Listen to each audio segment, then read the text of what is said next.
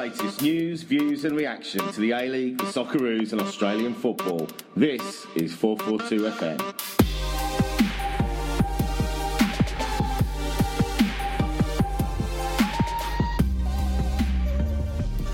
Hello, and thank you for tuning in to this week's issue edition of 442 FM.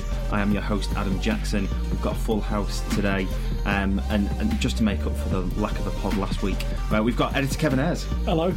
we've got Con Stamocostas, Good afternoon. and back Tom Stelzer. Good to be back. Big fella. Right, so we've missed a week, so we've got a bit a bit to catch up on today. What's happened? Um, so r- round Anything one and two. So um, Anything happened? Right. Con is before con bursts. Let's talk about the Sydney Derby. Let's start there. Come on, mate. One of the greatest games of club football in Australian football history. isn't, that, isn't, that what it, isn't that what's been written and said about it? Is that what you wrote about it and said about it? Oh, I thought about it a lot. Uh, what a fantastic way to open the A League. Why haven't they done that before? Right? Why haven't they opened up with the two derbies before? I think that's the biggest thing. Uh, you can't just have one. We, we, you can't just have one. Just talk about the first derby. I think it's good to talk about both derbies as a whole. The impact that they've, that they've had and what they wanted to have, and it's just gone further than they, they could ever think of. Even the fans have kind of behaved, don't you Kind think? of. Kind, Kind of. of. Kind of. Yeah. Yeah, apart from the occasional flair, like one at each match, one at each derby. One, one at each match per capita. That's pretty amazing.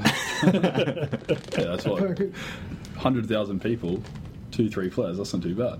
I reckon the, the boat shops are really pissed off. Two flares out of a hundred thousand. There's somebody there that's got a huge, big backlog, boxes and boxes of flares that have gone unsold. It's like you know, you know when you come out of um, out of watching like a big game, like a um, l- let's say uh, Socceroos Japan, for example, and you walk out of the stadium and there's the guys that sell the scarves before, and it's like the half and half scarf, and Yeah, they're like yeah. they're like discounted scarf, half and half, Especially at Liverpool and Manchester United games. Like Every single one unsold. yeah. um, Half scarf wanker. half a scarf. Um, I like a half scarf. Mate, Boo.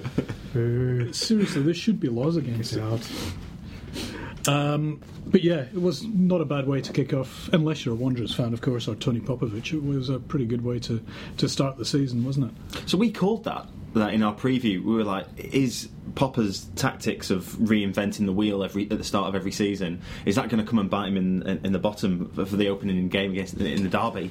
And and he did. Too many players. There are too many new players Yeah. to get used to each other. Sydney only had a, only three or four players that they brought in, but they're quality players. Yeah, I mean, I have to say, I was surprised and impressed by how good Sydney were. Uh, you know, I didn't, I think I'd said before, I didn't think they were going to do anything like as good as people were predicting. And Arnie, of course, was always predicting they were going to do great. But uh, other people, Simon Hill, had, him, had them down for first place this season. I wasn't expecting anything like as good a side as we saw. I mean, they were just devastating. I think Wanderers really threw it away uh, because they just didn't turn up in the same way.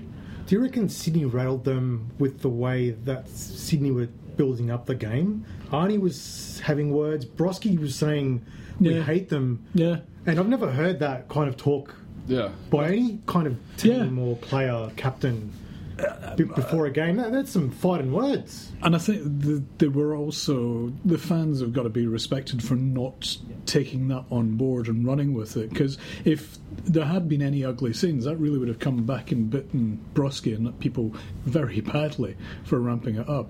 Uh, but in the end, no. I mean, they, they won the mind games. They won the game conclusively, and fair play going out. Beating Wanderers and then getting Mariners up next and thumping them.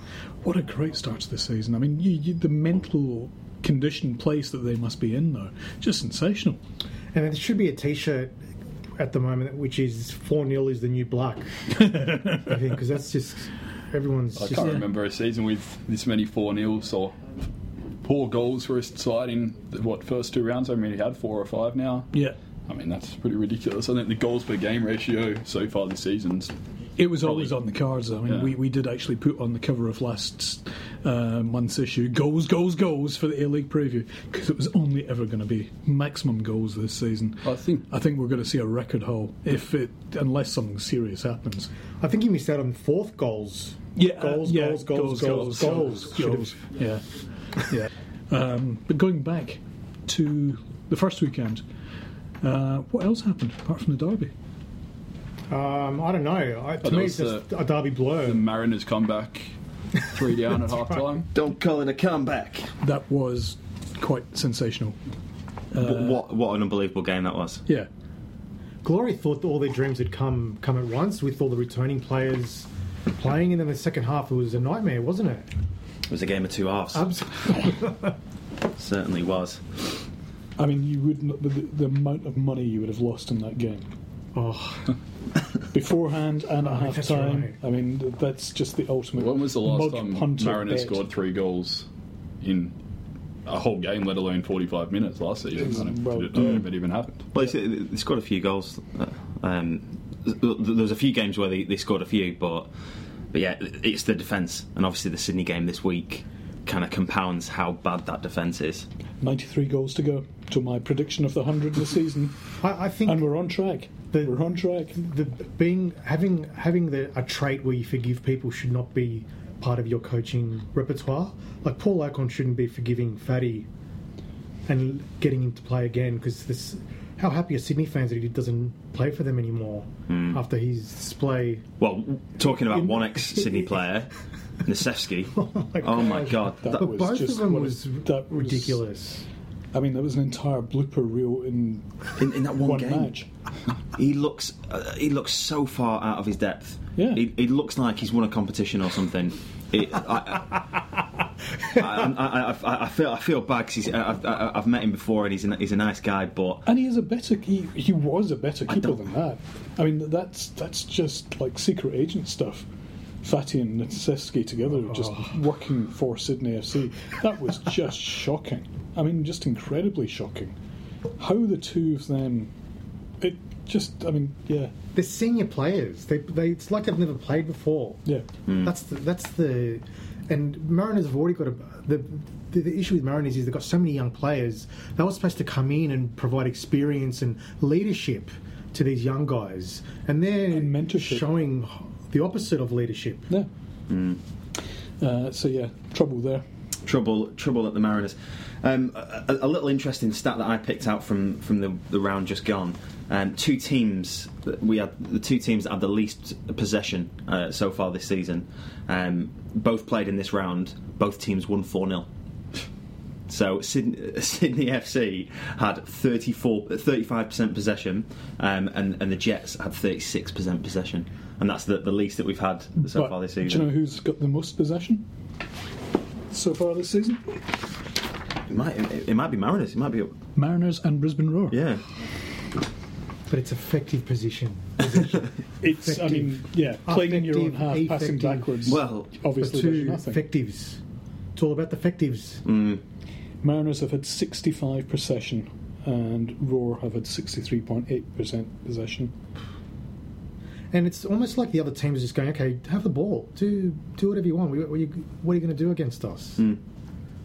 And, and and going back to Sydney FC, they they look lethal on that on that counter.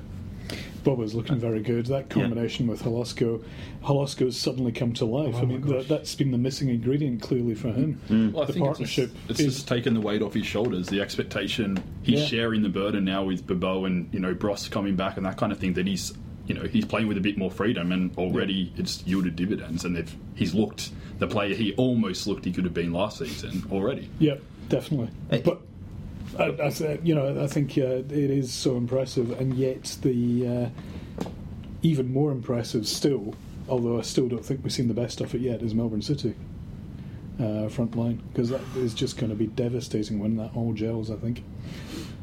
Okay, let's talk about him. There's uh, people in people in football and the football diehards have almost. Uh, Almost getting a little bit tired of, of Tim Cahill, and and I, uh, you know, there's there's been a lot of chat. He's been wheeled out at every opportunity, and then within 20 minutes, boom, he, he absolutely puts all the doubters um, uh, to bed. And it, what such a Tim Cahill thing to do. it's it was just smashed. He just smashed it. Just smashed the the role that he's there to bring to football. International headlines. I mean, he was literally he was viral within seconds globally. Uh, the A League was uh, trending. Melbourne Dar- Derby was trending in America before it was trending in Australia. I mean, Wow. it, it was just insane. Trending in the UK. He put the A League on the global map with one strike. Uh, just incredible. I mean, that's effectively what he was brought here to do. That he was meant to, you yeah, know, exactly. lift the league up to that. it was in his contract that he had to score from Oh, 40 yeah. yards. Yeah, It may as the first 20 minutes of his own debut. But that, that's ridiculous. He, he doesn't have that in his arsenal. He doesn't have that in his kit bag. He's- he's got And he everything. Just pulls it out. I think he- there's nothing he can't Well, do. you know, the, it was similar to the goal against Holland, certainly, but as they said after the match, Fornaroli scored the goal that Cahill should have scored, and Cahill scored the goal That's that right. Fornaroli should have Yeah. scored. Um, and that is why Melbourne City are going to be so lethal. You know, they've got that kind of firepower where they can just pull out any tricks from anywhere in the park. Uh, and uh, getting the, the service as well. Camo, how good is oh Camo? my gosh, he looks amazing. Jeez, I, He looks so I amazing. I completely forgot about Aaron Mooy. It was just like, who? Which one was he? He some bald bloke who wasn't Kenny Lowe. Uh, but Kamau, Fornaroli, captain's armband. That was a bit of a surprise. Yeah, well, that came out a couple of weeks before the season started. And look, maybe differentiation between marquees and so forth. But yeah, it is a bit a bit surprising when he doesn't have that much English. Uh, but that the performance against Victory, I thought he was brilliant. You know, he was he played a key part in the first three goals. That first one, he was just he was just dogged and he was chasing down the ball, causing loads of problems. You know, he almost made it easy for KL to score from forty yards. But um, um, but but the second one, obviously, he scored, uh, and then the third was he was chasing back. He tackled Geria. Um, you know, brilliant bit of play. Nice ball down the line for um, for Kamau to run onto. You know, and, and, that, and that's what you want from you. That's what you want from your captain. And he, he surprised me. He had that kind of like Uruguayan uh, Suarez um, sort of like nastiness and, Bulldog. about him, and uh, Yeah. and yeah, that's he, he deserves that armband. Just monstering everything everywhere. Yeah, no, Well, I think great. also kind of what we were saying about Holosko that having Cahill there's, I think, gonna he's just gonna relish that chance to kind of last you know last year he saw all the headlines. He was a revelation in the A League. Cahill's now the you know. He's the absolute A-lister of the A-League. Fornaroli can now just concentrate on backing True. up his amazing season last year and playing good football, and he looks like he's Yeah. you know, loving it. Even the celebrations of the goals against Victory, he was kind of you know if he hadn't scored, he was the first one over there celebrating. You know, you mm. could tell it kind of meant a lot to him, and he was you know excited playing in that team. Yeah, did, did you see the Fornaroli, Fornaroli goal? Cahill and him ran, and he, and Cah you just heard Cahill say on like the audio, he was like, "That's what we do. That is what we do." Uh, and even when he scored his first goal, you hear him say, "It's on the back. The, Yeah. the name's on the back of the shirt." like just those little grabs are gold, and you would just you you would not have expected that. Even the FFA would not have dreamed that he would score a goal like that and create such a buzz around it. Like you, you probably thought, okay, maybe a header, maybe something like that, because he didn't. He, he, when he came on for the Socceroos, he really didn't show much. You didn't even know if he was fit. Do you know what I mean? He hadn't been playing many Yeah. minutes, and to do that, that's just like I, I reckon the, the A League department of the FFA should just go home for the rest of the season. Job's been done. yeah, pretty much. Um, but of course, he's also on the cover of our latest mag, Tim Cahill, legend. what a legend, mate! so good. We put him on the cover twice in the same issue. Three times actually over the two issues as well. Not that we're keen on Tim Cahill, but he does pop up on our cover quite a lot. Um, Well, if he does moments like that, he deserves to be. well, Who that's else it does that? exactly. Who You know, else does he that? is he is the biggest player in Australia by far, uh, and you know, a dominant personality. In the the magazine, we've got great insight into what he uh, perceives the future for Australian football is, and some words for AFL and NRL. And we also find out 56, 57 of his biggest secrets. Because uh, none of us can count, and it was only supposed to be 50, but 57, you got bonus seven extra secrets. He, Um, he- he did keep the 40 yard goal up his sleeve, though. He didn't tell us about that. I know. So that I was, one really quite secret. disappointed. Must would have had to pay more for that one, I think. yeah. Um, it's interesting to see he's popping up on covers left, right, and centre. He's also on the cover of the latest Foxtel magazine, in his full gear, coming out of a pool. Can Oh, really? somebody please explain to me what that picture is about?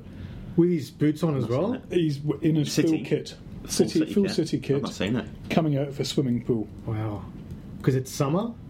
Is it summer? Is that what we're doing?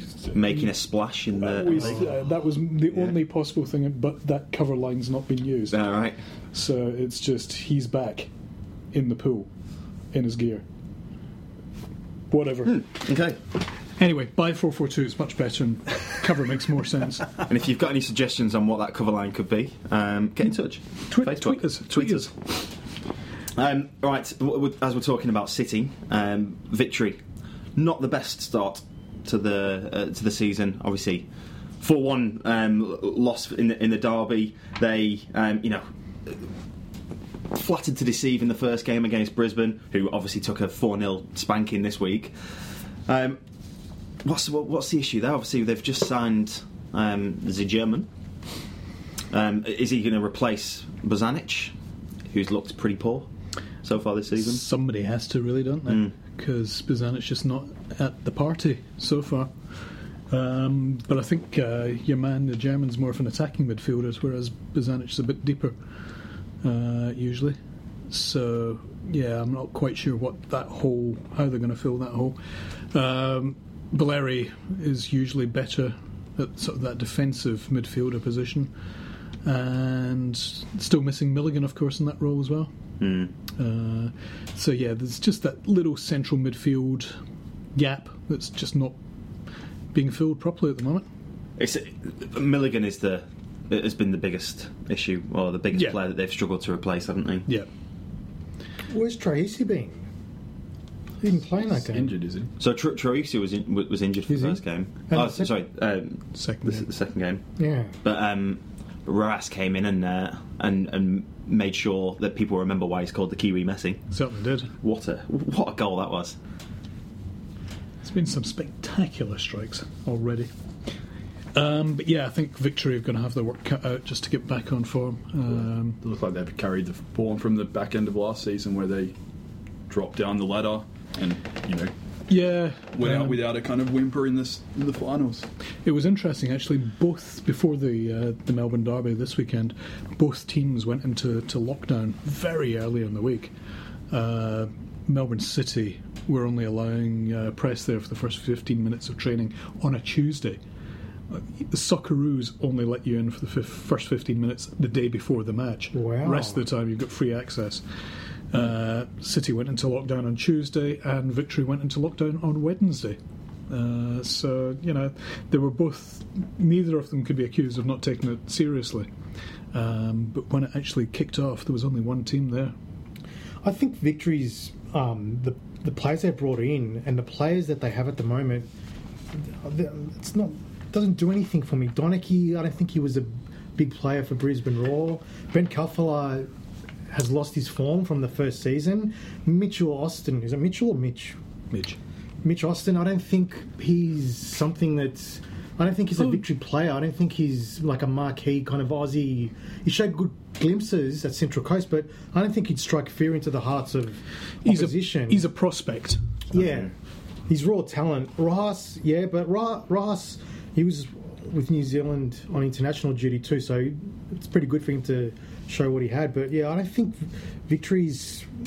I don't think- know. I'm not, I'm, not, I'm not impressed with them this season, to be honest. I am surprised they let Kosta Barbarouses go so easily. Um, he was a weapon. Uh, Gui Finkler was starting to show his age, perhaps perhaps be- past his best. But as you say, you know, Khalfallah is not what he was a couple of years ago. Uh, last season he went very quiet, and this season doesn't look like he's got any better. Um, I think there's just a danger of clinging on to the idea that these were good players, they're still going to be good players, and not necessarily living up to it. Rojas, I think, will still be sensational. Yeah. Berisha was missing completely uh, during the derby, which was really surprising for a man who normally loves these kind of situations. Uh, he was completely anonymous. Um, Is this where you say he's lost it and then he starts scoring goals? Or yeah. Was that about this time last year? what fool would do that? I'm Give not me saying a anything. break. I would, as if I think I'd I've said say it. that. I did. I did say something actually. Maybe, hmm. But yeah, but, um, this was I was trying to dig out the stat from uh, Bozanic from uh, from this last week. Eight passes, sixty three percent in the derby. He's central midfielder, Yeah. and he's and he made eight passes. It was a shocking run. Not um, Well, he would have been chasing South Americans the whole game, Bozanic. That's why. That's what his problem was. yeah, But yeah, uh, City worthy winners, I think, very much so. and looking the goods. Um, one team that um, is has been questionable whether or not they were worthy winners um, from this last round, Western Sydney Wanderers. Uh, yeah, the slippery fish put 'em- uh, put Adelaide one up, but um, a very lucky Santalab um, scored a brace.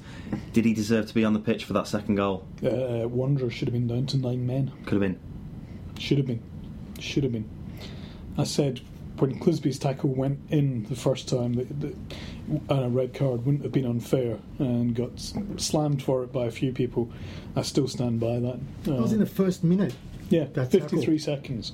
I mean, it, it was just savage. Absolutely savage. Uh, It's, it's one of those like when you play amateur football and your coach goes put in that really tough tackle in the first few minutes because you're not going to get sent off and just make if you're playing against a decent player make them make sure they know you're there and and I think fair enough but you should put you should try and keep it below the knee Yeah, uh, and uh, we were talked about it briefly before. You know, I think Popovic probably got a lot of responsibility for that tackle. Yeah. I think that was a clear direction Mm. to Clisby, clutch him, uh, and then him just picking himself up and walking off without even looking over his shoulder.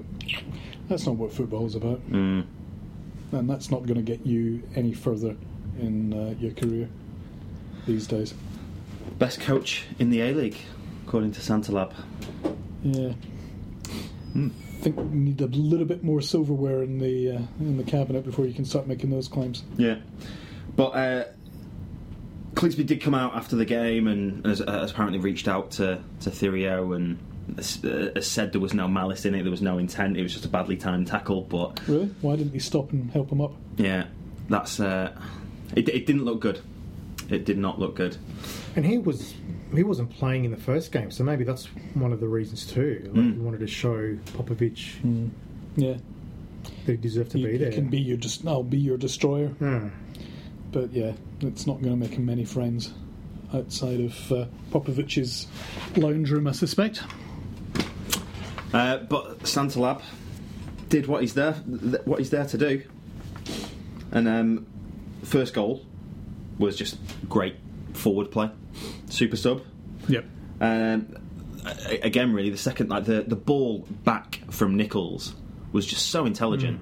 Like he, he, it was through like three or four, three players, I think it was, just slotted back. All the players running towards the goal, and you know it was there to be, it was there to be blasted in. Yeah. Uh, Nichols, I, I thought had, had a pretty good game. You know, it looked like he's um, he's linking up with with the, the new guys at, uh, at Wanderers. They obviously looked they looked like they were they were gelling a lot more a lot better than they did in the first game. Still a lot of work to be done, though. I think. Uh, the uh, Argentinian Martinez had had his moments as well. I thought. Yep. And the Japanese guy too, slowly, slowly. Jumpé, Yeah. not Jumpai, apparently. But I wonder if he's just going to be all like fizz, like jumping around, running in between players, but then no, no final product. I just wonder about that. early days. Bulut. wh- wh- What's your what's your take on him from the from the opening two rounds? I think, as Con just said, I think there's, I think Wanderers have a pretty mixed record with, you know, foreign attacking players, marquee players that you can tell he's, you know, he's got the passion, he's got the drive. But mm. I thought even against Sydney, he was, lively without really bringing that much to the game, and that could be the problem here. I think that they've got a lot of new, yeah, fresh blood coming in, especially up front, and if, if they don't gel, then they're in a lot of trouble because they're going to rely on them all to be scoring the goals. I, I'm surprised Bulut's not done more so far. To be honest, I would ex- I would have expected him to have got at least one goal by now. To be honest, I can't. I, I can't really remember him doing anything. Nope. He had a shot against Sydney that, that kind of that he dragged wide, but apart from that, that I can't really. yeah, it's really disappointing Yeah. uh, so far. And I think y- again, like I say, the and Tom was saying, they've got a lot of new faces in there. They need to gel. They need to build up partnerships and relationships and understanding. But uh, yeah, so far, Bulut's been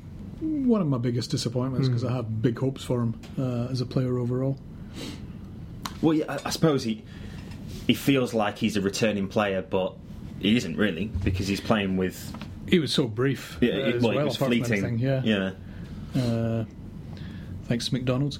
Um, but yeah, he, I, I still think he'll he'll come good, and I think the Wanderers will come good as well. But just could do with less of those kind of tackles. The champions, Adelaide, just one point, a draw against Newcastle in the opening round.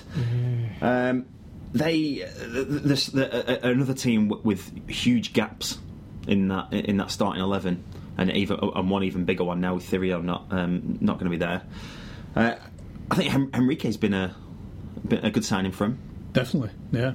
Uh, You, you, and you also look at Brisbane as well, and, and think they could they could probably have done with him. It's true. Um, there's a lot wrong with Brisbane, though. I think, uh, and Enriquez would just be one part of it. I think Adelaide just giving everyone a head start again. yeah, Just keep sit, sitting back, letting you have that eight eight games, and then they'll come good. I don't think there's the injuries are going to be a worry though. The last thing they needed is you know Thurio out for what is he a couple of months, ten weeks. Yeah. Yeah. Up to ten weeks, they say. So, as I say, eight rounds. Uh, Carrusca will be back. Theory will be playing again, and uh, yeah, they're just going to match-winning 19-game run again, non-stop, easy. Last season, the defence was the problem. I think this season it's the attack that'll take a while to gel. This I don't mind this new fella Guardiola. Yep. He showed a few glimpses, but um, and Marco Runis has shown a few glimpses. So I, I think there's potential there. But um, yeah, it's going to take a while.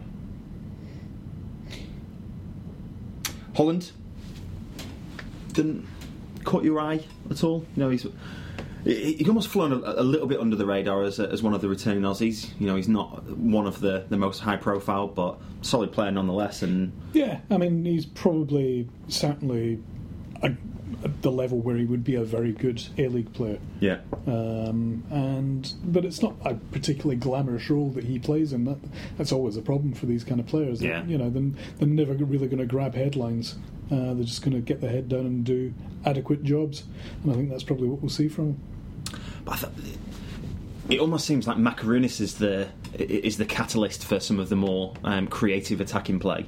You know, Isaias is, is still kind of taking that anchor role in the midfield, whereas I, I think it might just be that Holland's come back and he's finding his feet a little bit. But I, I was I would be expecting him to be making the kind of late runs into the box and, and picking up a little bit more like that. really, But it's never really been his kind of game, though. Really, so so could I mean, he, he's locked into midfield. He's he's not really a player that I would associate with attacks in any way. First season he was doing that. They called him the new Tim Cahill hmm. for two weeks. for two weeks. but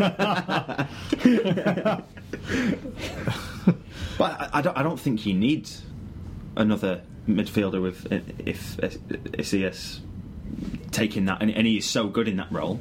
I think you know, we're forgetting of course that Carrusca's still got to come back into that. Yeah. and that's kind of the uh, more attacking, creative, playmaking forward uh, position that he'll Yeah. be playing in. True. And Macaronis, I think, will be moving forward into a more striker's role uh, when that happens.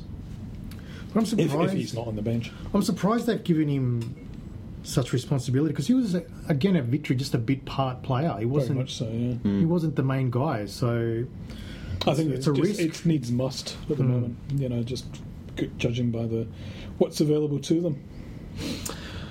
Right then, Newcastle. We had a we had a quick chat about them uh, a little bit earlier. Um, go on, Kev. I like him. I, I, I told you so. See, told you so. Devante popping up with a goal. My man. 21st birthday. Loves a landmark goal. Uh, Twenty first birthday. Yep. Scores on debut, scores on his birthday, Yeah, scores when he likes. he scores when he wants. Um, but Newcastle as a whole, I think, are looking exceptionally good for the budget that they're running on.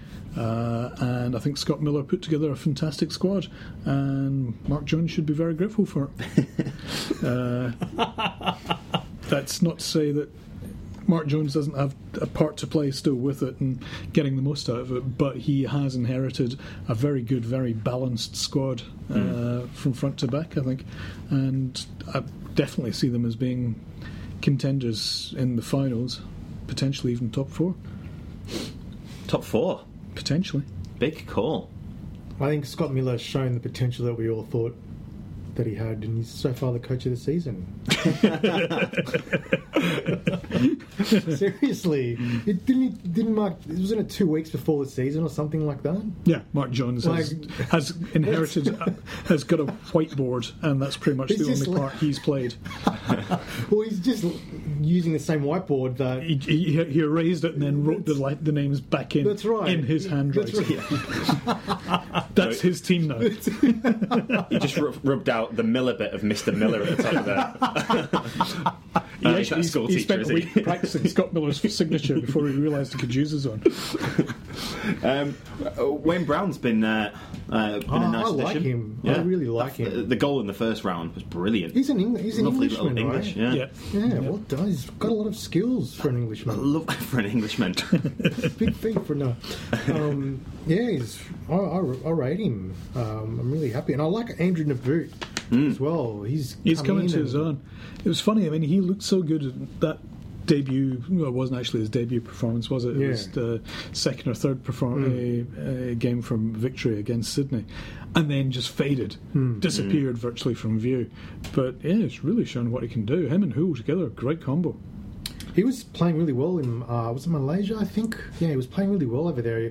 And when I spoke to him, he was really pumped to come back to the A League, and uh, it's good to it's good to see that Asia's not a graveyard for the the lesser leagues. But it was it was Malaysia. Was it Malaysia he was in? Was And it, or Singapore? I can't remember. Singapore one way or another, but it was a team that uh, Gary Phillips, I think, yeah, put yes. together. Yeah. And it was like half a dozen Aussies, Yeah. all playing together in this one team, just with the prime motivation of trying to get some silverware. Right. And uh, I think they did all right, actually. I think they did actually win, didn't they? Yeah. Uh, and then he's come back after that. So, no, he's he's doing extremely well, and I like the look of Jets very much. But, uh, Nabbout seems to be the, the guy that Fox Sports seem to be go to for like pre like half time and post post game chats as they're walking off the pitch. So I'm not sure if that's a, a reflection on, on his role in that team as well. But he's I suppose he's I, I- he's still pretty young, but but he's he might be like almost like a bit of a senior player. You know, he's been around the the A League a little bit longer than some of the others. Sure. Yeah. And if Andrew Hoole could score, whew, Well, that, in, in that first game, Devante Clut did like a really cute little kind of Cruyff turn and spin and flicked the ball through for Hoole to go onto. Hoole flicked it over the keeper and then just forgot that he had to put it in the net. Just like that, and then he was just like, uh, what, what, what, uh, and then someone just n- nicked it in front of him. He, he- he's really frustrating to watch, actually, Hoole. yeah, you know it's there. You know it's. Yeah. You could see that he's got it, but just just that lack of confidence. It'll come. It'll come. I mean, I, I saw him I hope so. uh, at that pre-season game against the Wanderers B team, uh, and Nabbout and Hoole together were both knocking them in and looking good together. I'm convinced that once they get a time on the pitch, they're going to be very impressive. Um yeah, And I like think if it clicks for Newcastle, then yeah, we could be really looking at maybe the early dark horses for top four and beyond. definitely, definitely. They had Uh, that the form at the end of last season as well. That you know they made that unlikely run for the title, the Yep. finals, and just fell short. But they seem, you know, the off-field troubles obviously hasn't really dented No, there. I mean it's it's as I say, it's a really good squad. I think for the budget they're running on, and they've got them playing together well. It's really Mark Jones just either has to steer them home or screw things up by getting into uh, Phil Stubbins type personal battles with the existing squad, and hopefully that won't happen. Uh, Brisbane. Who wants to tackle Brisbane's woes? Burn it down. Turn it down and start again. yep.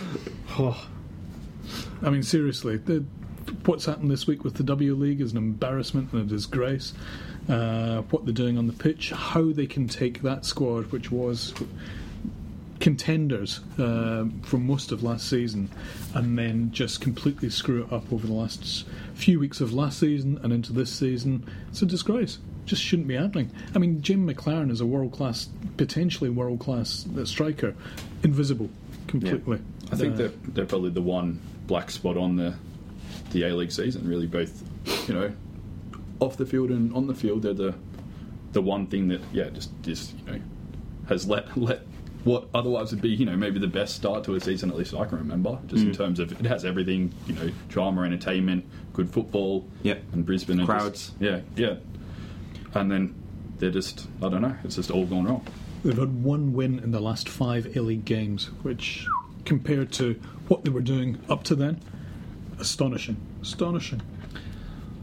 They play Mariners away this this weekend, which is probably a good thing that it's not a home game because that could have been a very poor attendance.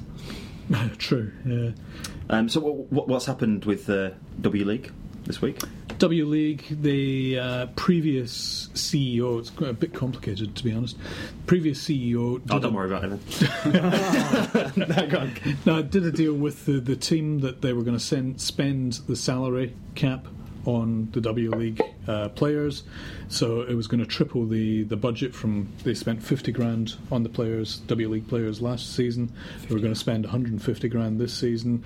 So everyone was going to get, I think it was about $320 a game each player on average. Uh, and then the new CEOs come in and said, actually, nah, screw it. We're going to half that, 75 grand. So they're going to get $234 uh, a game this season. They've cut the slashed the wage bill by 40%, having signed contracts to the effect that they were, everyone was going to get uh, a total of 150. Uh, and instead, they say, "Oh, we're going to spend the money on uh, coaching staff and uh, facilities." It's These are your players. Respect them. Pay them what you agreed to. Just do. I mean, f- forty-five grand is what they're going to save. But you can't do that, and you're going to get away with it in this day and age. It's the equivalent Well, of everyone's watching. Fifty grand, fifty bucks a week. I think it worked out as they would.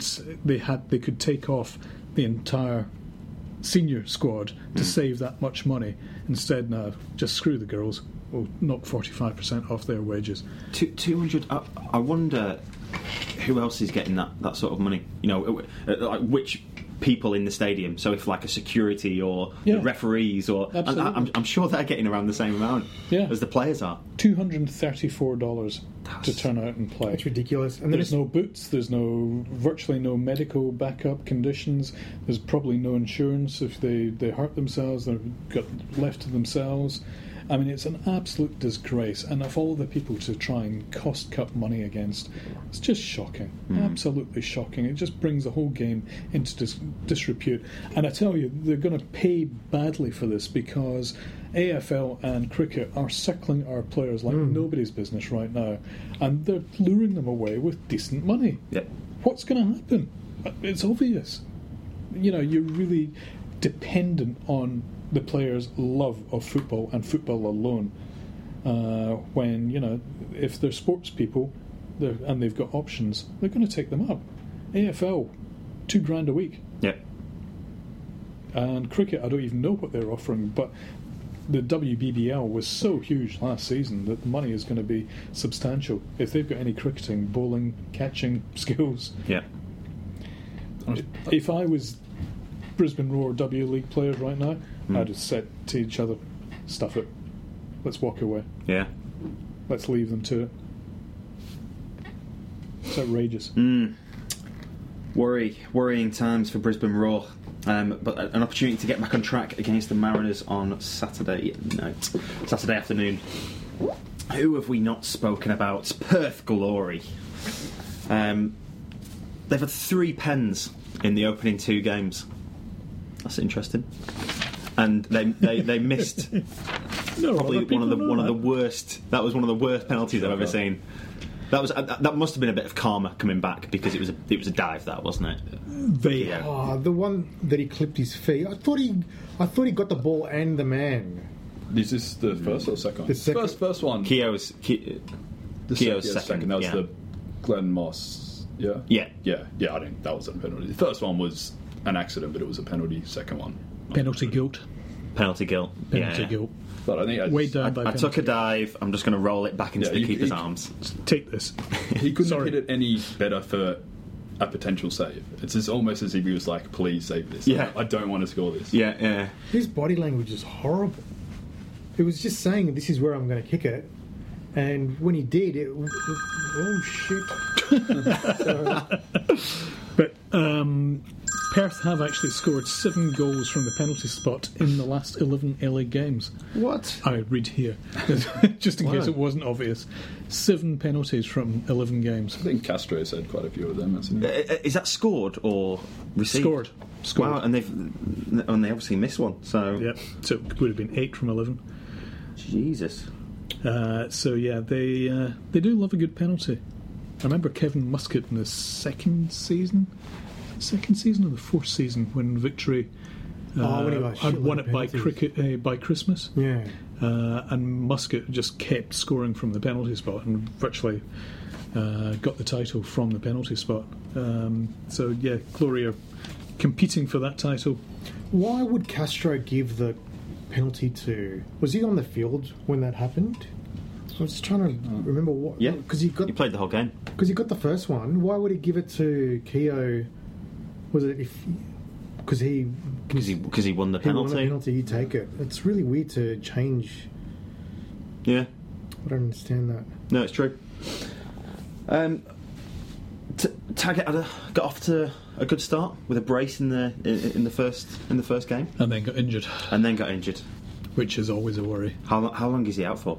Um, I think the, the intent they were seemed to be saying it was a minor tweak and they just didn't want him to travel, uh, so he should be back for this one, um, hopefully, because I think he is uh, a great another great raw talent up front. Uh, Deadly from six yards. but yeah, that's why he's a number nine. That's what that's what That's you what want him to be. You yeah. want him to be hitting that front post. You want him to him to be kind of glancing headers into the into the far post and kind of tapping it in from from the six yard box. Um, no, he'll, he'll be missed. Let's hope he comes back. I think, soon. he, yeah, I'm not seeing anything to suggest he's not going to be back this weekend yet, but it's early days yet. Um, in terms of uh, this weekend's match against Melbourne City, uh, Melbourne City are unbeaten in seven home matches against Perth Glory. I still don't. I'm, I'm kind of over the way Glory play. I was excited the first couple of seasons when Kenny Lowe came in, but now I'm like, this is really boring to watch sometimes. What? Yeah, Perth Glory have attempted more shots than any other side, I don't know. Just apart uh, second only to Melbourne I City. don't know. 31 shots on t- uh, shots at goal. Yeah, What's what, what's your problem, Cub? just not in. I'm just as the books as the movie It's says. very I'm just not into you. I'm just not into you, Perth. It's it's kind of traditional English style play, Yeah. isn't it? just, Lose Mourinho. Yeah. But I But don't know. Maybe I'm just spoilt with the the silky skills and flowing football of Sydney FC this season, but I don't know. two runs in, mate, I'm kidding. you can guarantee that once uh, Once people start Arnie's got a bit of head of steam up, Yeah. he will shut up shop, and it will be one 0 games for the rest of the season. I hope not. it's very exciting stuff. Uh, I, I, I may have called it early, but it's the best I've ever seen Sydney play. I would agree with you, actually. Yeah, I think certainly going back most of the seasons, um, it's looking like a very cohesive unit. Hmm. But I still think that Arnie will shut up shop once he's got a lead uh, Mhm. established. If he gets three or six points ahead of the rest of the group, you can have the bus parked after 1 0 wins. That's all right. It's just half a season of quality. I'm, I'm happy with that. Last team to uh, to talk about Phoenix, bottom of the table, only team to not get a point, uh, losing one 0 to City in the opening round. Uh, a bit of a depleted team. You know, with the All Whites international, so I think there was kind of five or six players of, from their squad that, that weren't there. Um, uh, you know, and to say victory got stuffed four one, one 0 is might not have been that bad a result. No. Um, but like flipping that on the other side, um, it kind of shows a bit of maturity from City there because those are the games that they, they, they slipped up in last last season. Yeah. You know, like going away, they, didn't, they, they played pretty badly away from home. Um, but but yeah, Phoenix. Um, this this week, distance derby. They had to travel a long way. Distance derby. Interesting fact about the distance derby. Here we go. Five thousand kilometres. If you put, um, if you wrote down on a piece of paper or, or typed it out, font in uh, Times New Roman, twelve point, um, distance derby. The amount of times that someone said distance derby over the last weekend, it could have it could have gone for five thousand kilometres. Interesting fact. There you go. Just collect your stuff on the way out. Ah, how many times we know it's distance derby? it's the most tenuous derby link Has, going. has every game I think the thing is, though, that that was uh, coined as a sort of ironic term. yeah, and it's now And now people actually are taking it seriously as a thing. It was a joke.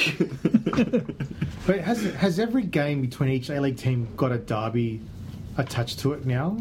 Has it, have we have we got a nickname for every single I game? think we do. reckon? Yeah. Yeah, we must. Yeah. If, if not, we'll. Um, It's we'll a work, think work about in progress. Yeah. I think Adelaide versus Mariners might be struggling. yeah, Um, yeah. I can't think of anything there. Yeah. but apart from that, every other game, Every- every other game, Sales last week, yeah. every other game is covered. oh no, no, it's uh, on. Uh, yeah, no, it's a wine country. Oh no, no, it's not. No. That's Central that's, Ad, that's Adelaide versus Newcastle. Jets. Yeah. No, no, nothing. The Bong Derby. sorry, sorry, Not- sorry, kids. Say no. Say no. Uh, alrighty then. So that's that is the ten teams Covered. covered. Uh, let's have a quick chat about Socceroos. Bit It's a- looking shaky. I reckon. I've lost a little bit of faith with Ange. oh, I have to say, in Ange we trust no more. I'm with Mm. Kevin. What? Yeah. I don't like playing players out of position. I don't like shoehorning every good player into the side just because they're good players. I'd rather see us play to our strengths and use the depth off the bench uh, rather than try and get Mooy, Luongo, and Rogic all playing together and Milligan at right back. No, no. We have options. Let's use them. Best players in best positions. Use the bench and that's tinkering, and I don't think it's going to work for us. And it's something that our managers, especially in the A League, but occasionally in the uh, uh, international field, seem to fall into this trap of. Uh, and I think it's a really, really bad road to go down. I think it worked. Ange's tactics worked in the last group, playing that narrow four midfielders uh, in the second bank, and without any wide players. Uh, but now, I don't think that's good enough. Like having Leckie and Kruse on the bench at home. Yeah. I know they ran their hearts out against uh, Saudi, Saudi. Arabia, but I just. You, you can't do that against quality opposition. Exactly. And then they know exactly what you're going to do Yeah. if you don't have any space uh, and you don't, you can't uh, run in behind the defence, I think that's really naive to think that you can use that tactic and get away with it. Um, so I'm really disappointed with with uh, with the Japan game because I don't know if it's a lack of depth that we don't have anyone to replace Kruse and and Leckie. I mean, we had Goodwin that we could have used. Yep. He's been playing well in the Eredivisie, so why not use him? Um, the right back is a problem. Yeah, but we have other options. We have options ahead of using defensive midfielders and right back. It's just simple. Well, R- Risdon had a cracking game uh, this week. You know, he's, he, he- I I rate him very highly. Um, the I said before maturity, but um, but like th- his cutback from Marinkovic for the second Perth goal this weekend was that that, that was world class. That was like any other player with with the without the composure that, that Risdon showed would have drilled it across the box to I think it was Keogh or Castro who was um, like on the six yard box. But no, he pulled it back, disguised the pass, almost like a no look pass to the edge of the box from Marinkovic. That, like, for, for me, if you're playing four central midfielders which which they were, uh, Socceroos were um, uh, in that Japan game. You need to be using your fullbacks because absolutely. because then you've got um, Jedinak that slots into this as a third centre back as the other as the other centre backs push out. Smith was doing it brilliantly on the uh, on the left hand side, but you know It seems a logical choice to play in that role. And Yeah, and Ryan McGowan again, another one who is a central defender, not a right back. He hmm. can play in right back. I think he got shown up quite a bit. Yeah, Oh, he's he- a he's, liability. he's not a forward attacking kind of fullback. He's not a marauding fullback of the kind that we need when we're playing that kind of formation. And yeah, it's just They targeted flawed, him. Flawed. Yeah. Mm. Yeah. But I think, as you said, Kev, it was just a. The first half, especially, was it was shocking, and it was, I think, you know, maybe the first major misstep Andrews had just in totally getting his tactics wrong. And Yep. you know, mm-hmm. I think Japan played us masterfully in that first half, responded, played uncharacter- uncharacteristically for them, but it worked a treat. Hmm. And I think, yeah, trying to shoehorn, you know, that's something the the English national team does, try and shoehorn their best mm. plays into a side that's then dysfunctional and doesn't work. Yeah. Yeah. We have enough I mean, we- good players to, you know, pl- We already the we, we already have the discussion over Mooy and Rogic playing in the same team, and can they do it? Yeah. Uh, but to throw Luongo into that mix as well, that's just ridiculous. It's just too much of a good thing. smacks of 2,000 uh, euros with um, Lampard, Gerrard, and Scholes. Exactly. And Scholes was playing left wing or something like that. It's like, ah, It's exactly it. Uh, the the Gerrard Lampard thing is what we've got with Rogic and uh, Yeah. Mooy, and then Sco- Scholes and Scholes uh, and the one going. Luongo into the mix. It's just so so wrong and flawed. Um, But the second half was better though. Yeah, and I think Yeah, it- it's because Kruse came came Yeah. on. We had some width. we Yeah. and we changed the tactics up, and you know, When we, we- did what we needed to do. we I went think- back to the plan that we should have had Yeah, in the first started. place. Yeah. Uh, I mean, this was a, an important game at home that we should have been not experimenting with. We should have been fielding our best, obvious, strongest team against our major opponent in this group. Uh, and should have been going for a win and then closing it down. And that was the other thing. I actually spoke to, to Ange before the match uh, and asked him if you know he was concerned that when we're in a position where we've taken a lead, uh, we don't shut the game down and hold on to that lead, or you know at least play a bit more sensibly to uh, to uh, protect the lead. And one, he didn't feel that that was an issue, and two, he thinks that's not the way we play. We'll always play for the win, and I think that's a bit naive. We need to have a plan B. We don't need to park the bus. But we need to be more sensible than just constantly trying to go for the win. We, we need to uh, control the game so that you know uh, not, we're not giving them opportunities to attack us without necessarily parking the bus. I think it's obviously There's shades of grey there. the World Cup is the the ultimate end game that we need to be able to do that if we want to go. Exactly. You know. We can't be naive to think that we can just keep attacking, all out attack, uh, and hold a game at bay. That's good to begin with, but once you've got a lead, you need to just be a bit more sensible and less naive and uh, just control the game from that point on. Which which is what Japan were doing pretty well. Yeah. They obviously they went one 0 up um, early on, but they looked pretty content just to kind of sit back, let uh, let us have the ball in our own half and around the centre circle, but then just shutting out any space, no no chance to kind of work work their way through. It was only that like in the second half when we just kind of upped that intensity and and started moving the ball a, a lot quicker that it kind of brought them out of position.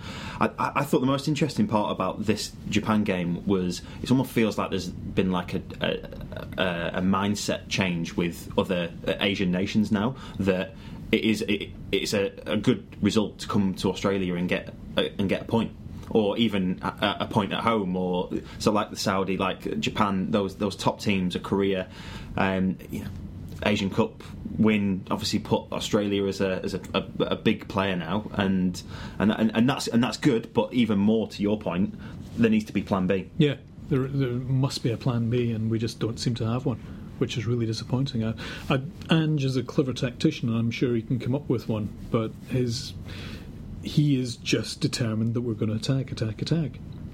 I almost think we do have a plan B, but he, we're starting with the plan B instead of starting with plan A, which is our best formation.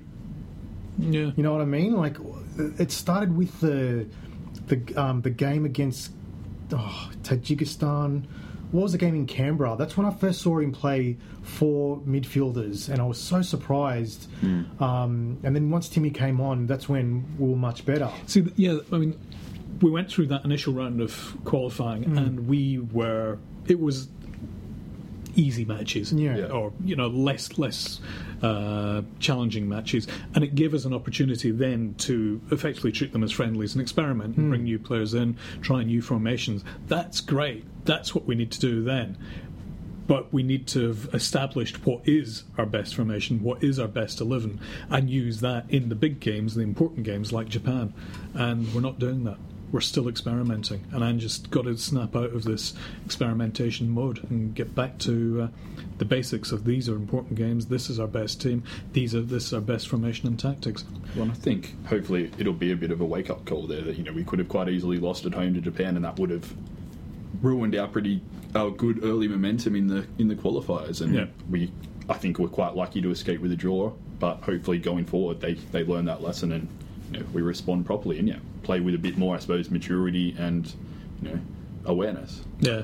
The- the- We've got a month to sort it out, and but the Thailand game may be moved to a to a neutral venue because the is it because the king has died? Yeah, Yes. Is that the reason why? A month of mourning, I think. Ah. So not only a neutral venue, but maybe no fans. What about the can can the players play? Are they will they I don't know if not be in really mourning? to happen. I, don't think, I think they're being made give to happen. Uh, them being made to play by FIFA, Right, yeah. Uh, but the f- Thai Football Association doesn't actually want the game to be played. Yeah. they've cancelled all football. I think in the in the state until the new year. Uh, they would be quite happy for this game to be postponed until next year. Um, but I mean, you know, there's a, it's it's crazy to have this position. I know there's cultural sensitivities, but Mm. there's also a lot of fans who book tickets and Yeah. uh, accommodation, uh, thinking it's going ahead on November the fifteenth. Well, Gallups came out this morning and said that it might be KL or Singapore, if, um, but they're really hoping that Bangkok is still going to be an option. That's going to be a tough game against Thailand. That's Thailand really- has certainly and- improved. And, if there's no fans, it's even it's going to be tougher. I think. For Just for I think for Australia, I, I think it'll just be a weird. Um, Yeah. Playing in front of no fans, I don't I mean, we'll do that well. to be fair, it's probably giving us a bit of an advantage because if there's no football, they're not going to be that match sharp by the Yeah. time we play. yeah, that's a good point. Uh, probably limited training as well.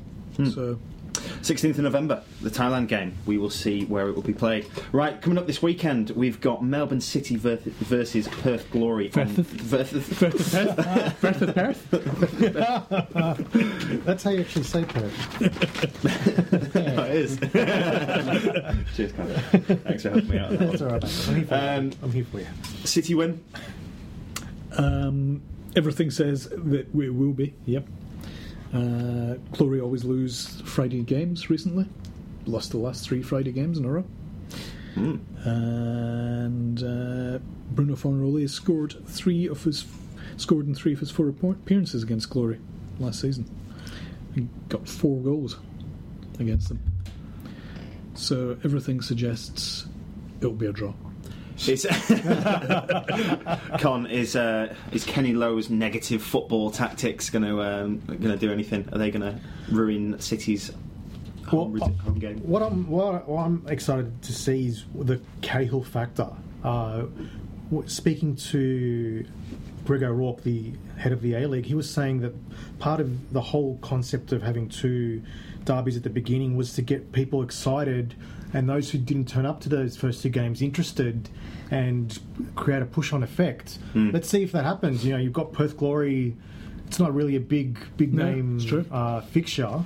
Um, let's see if you can. Let's see if the fans turn up because. Uh, you know, City have got ten thousand members now. Let's Yeah. see what, what the if there's a, a follow through. I'd be interested to see if that happens. Well, this is the first home game for them, isn't it? and I, I just think Melbourne would just destroy Perth. Yep. they are going to destroy them. You reckon? Yeah. Seriously? Yeah, I don't. I, th- I think it'll be a, a really good tight Really? match. Um, I still fancy Perth to be the top three. Like if they if they beat Victory four 0 what are they going to do to Perth? That's my Uh, Saturday early kickoff: Central Coast Mariners versus Brisbane Roar. Tom, I mean, two two poor form teams. I felt even against Sydney that obviously the comeback against Perth was amazing, but against Sydney, Central Coast weren't terrible. They had their moments. I think at two 0 when According they to Paul Okon, they were the best team. I wouldn't go that far, but they weren't they weren't a mile away. Best team ever to lose four 0 on, on paper. Um, and the, yeah, the penalty, I think, and obviously the goalkeeping error for the fourth killed the game off. But they, mm. they had chances at 2 0 and could have found a way back into it. I think it depends on what Brisbane shows up, really. I think Central Coast have a quite a good chance if the Brisbane that's Yeah. just, you know shown up so far. I think you're missing Central Coast's role in this season. Is to play bad teams back into form. That's all they're going to do.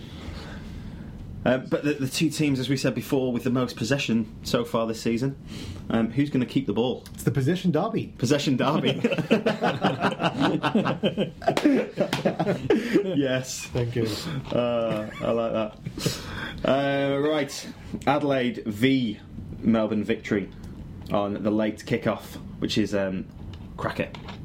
This is this this is a derby. So what- Is there a name for this derby? Grand final derby. Grand final derby. Uh, they played against each other in two grand, three, two, three, two grand finals. Lost Adelaide lost both. There's a lot of grudge as a result.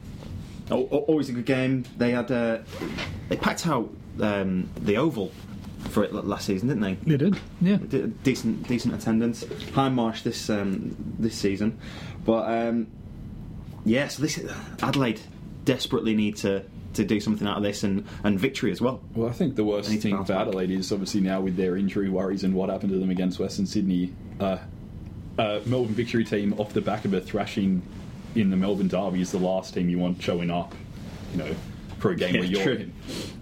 I mean, I'm sure Muscat will have them fired up. They need to prove themselves this year. They've had a, a bad start.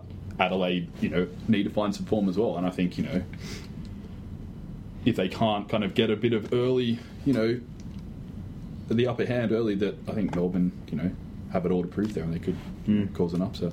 Potentially might get Troisi back as well, I believe, this game. Sunday, early game, Wellington Phoenix will host your boys Sydney FC Con. Well, I honestly don't think it'll be a walk in the park for Sydney. Wellington will have their players uh, with them together for a full week for the first time this season. So uh, I think Sydney should be careful. Um, I think Arnie will do what you was mentioning, tightening it up at the back, not uh, probably play a bit more cautious rather than throw um, throw an attacking kind of uh, style at them. But um, I'm still confident that Sydney will come out victors. Though. Sydney are odds-on favourites, $1.85 as opposed to Phoenix is three ninety. They're actually only two dollars to, to win four 0 I just made that up. and the final game of the round, Western Sydney Wanderers will host Newcastle Jets. First game at Spotless. Kev, It's going to be a good clash. This actually, it's going to be interesting. I mean, one the venue alone is going to be interesting. See how uh, it adapts, an oval adapts to football, and how the fans, what kind of noise the RBB can make in it. Um, it's very open, isn't it? it is, yeah. Uh, is there any covering at all? There is uh, on the top tier. Right. But I The don't. top tiers are covered, but it's Barely. it's kind of yeah. Yeah. It's set back anyway. the It's just going to tiers well. suck all the noise and atmosphere out of the place, isn't it? Uh, So yeah, I'm looking forward to seeing that in itself. In terms of the the uh, the match, I think um, I th- think it's going to be a proper test for Newcastle Jets, uh, and I can see them. Uh, given what I saw of the pre-season match, which wasn't Wanderers' first team, I can still see them doing a lot of damage to Wanderers. I think it'll be a draw though. Draw. Is is Monday a public holiday? Here, no. Because why is the game on at seven p.m.? That's Yeah. an odd one. Interesting. Seven p.m. on a on a Sunday night.